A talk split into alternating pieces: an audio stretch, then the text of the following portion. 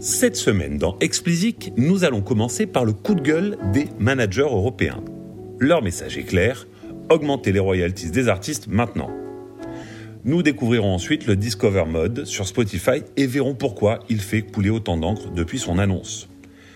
Connaissez-vous l'EMA Il s'agit de l'Alliance européenne des managers de la musique. Dans un communiqué très habile, que je vous mettrai dans la newsletter, il cible clairement les trois majors et demande à ce que la répartition de richesses dans le streaming soit revue en faveur des artistes. Pas dans le futur, insiste-t-il, cela doit se passer maintenant. Selon eux, les trois majors gagnent 1 million de dollars par heure sur les plateformes de streaming.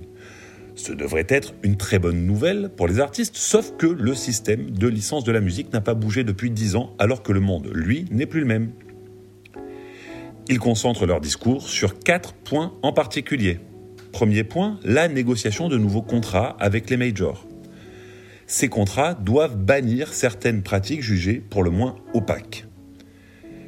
Particulièrement le fait pour les majors de recevoir des minimums garantis, c'est-à-dire des sommes d'argent garanties en échange de l'obtention des droits, à la signature de leur deal de licence avec les DSP.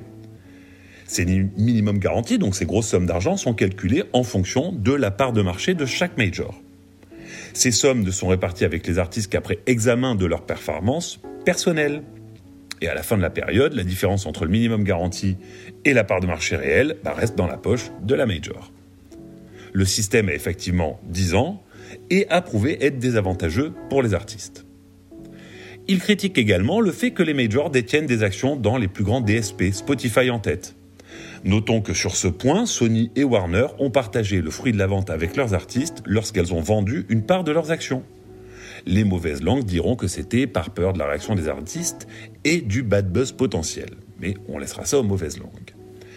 Deuxième cible, pointée par les managers européens, ce qu'ils appellent la black box, c'est-à-dire tous les droits qui sont collectés mais qui ne peuvent, le plus souvent par manque d'informations, qui ne peuvent pas donc être distribués aux artistes. À l'heure de la blockchain, il faut bien avouer que constater que 2,5 milliards de dollars de droits ne sont pas distribués est ahurissant. D'autant plus ahurissant que vous vous doutez bien que les artistes auxquels les droits ne sont pas réservés sont plus souvent les anonymes, pas ceux qui ont pignon sur rue. Rajoutons très rapidement que ces sommes non répartissables finissent par être réparties à la part de marché des artistes, donc bénéficient souvent aux plus connus. Bon, on marche sur la tête. Troisième cible, les modèles de paiement. Donc, selon eux, pour mettre fin à toutes les fraudes, il faut passer au user-centric, le modèle qui, j'en suis sûr, n'a plus de secret pour vous, tellement je vous en parle. C'est logique si on y réfléchit. Si votre revenu est calculé user par user, il ne sert à rien de frauder ou manipuler pour faire artificiellement pardon, augmenter sa part de marché globale. Ce qui est malin ici, je trouve, c'est de mettre en avant le user-centric en utilisant l'argument anti-fraude plutôt que celui habituel, mais plus hasardeux, du bénéfice supposé aux artistes indépendants. Logiquement, la dernière requête vise la sortie du Covid et la réouverture des salles nécessaires à ce que l'industrie reparte, mais cette demande est peu liée aux majors, reconnaissons-le. Après le mouvement Broken Records, c'est au manager de demander des changements concrets et immédiats. Et contrairement à certaines demandes précédentes qui pouvaient être farfelues, celles des managers sont peut-être les plus susceptibles d'avoir l'effet attendu dans le timing nécessaire. Seront-ils entendus Allez, enchaînons avec Spotify qui a annoncé le lancement du Discover Mode. Leur postulat de base qui a fait naître cette fonctionnalité est assez simple. Un artiste devrait pouvoir indiquer aux algorithmes de recommandation utilisés par la plateforme les morceaux qu'il veut voir diffusés en priorité.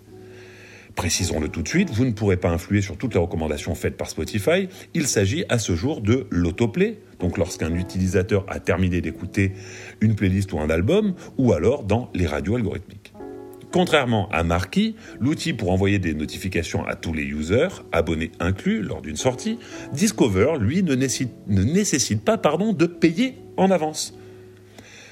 Toutefois, ceux qui utilisent le mode découverte acceptent une réduction de royalties pour les streams réalisés dans ce contexte.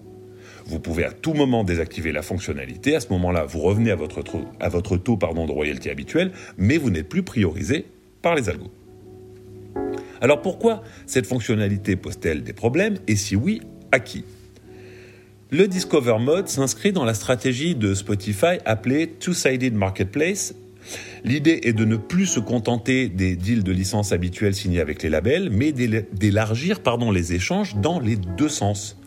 En gros, Spotify paie pour utiliser le catalogue d'Universal, mais à l'inverse, Universal paie pour utiliser les outils marketing mis à disposition par Spotify, comme Marquee ou Discover. Spotify souhaite ainsi faire baisser le coût total des licences de musique et ainsi améliorer sa rentabilité. Sauf que du côté des artistes, la nouvelle n'a pas rencontré le succès attendu. Les retours ont été plutôt cassants, puisque la majorité consistait à dire que cette fonctionnalité était du payola pur et simple. En outre, dans un monde où le taux de royalties effectivement perçu par les artistes est sujet à controverse, une fonctionnalité visant à réduire celui-ci, même pour la bonne cause, ne peut pas être bien accueillie. Spotify a beau dire via ses communiqués que les artistes pourraient voir un ROI positif, il peine à convaincre une communauté échaudée par la baisse de ses revenus. Il va falloir montrer plein de cas d'artistes ayant bénéficié réellement de la fonctionnalité pour arriver à convaincre les autres. Au-delà du fond, on peut surtout questionner le timing de cette annonce. Était-il urgent d'annoncer dans le contexte actuel une fonctionnalité qui, même si elle peut aider les artistes, sera perçue a priori comme une tentative d'améliorer la rentabilité de Spotify? Enfin, Spotify pourrait à moyen terme payer un prix politique à, cause de cette annonce, pardon. Au UK, d'une part, où le Parlement s'intéresse au business model du streaming et a l'air d'être plutôt du côté des artistes, et puis aux États-Unis, d'autre part, où les payolas sont, depuis 70 ans, un sujet très sérieusement examiné par les autorités et très lourdement sanctionné.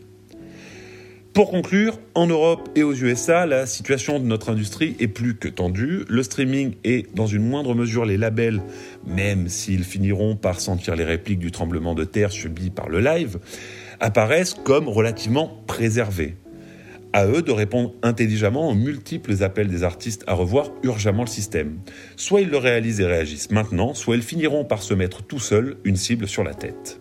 Allez, c'est tout pour cette semaine. Plus que jamais, si vous appréciez Explicit, parlez-en autour de vous. Pour me soutenir, donnez-moi 5 étoiles sur Apple et abonnez-vous où que vous soyez.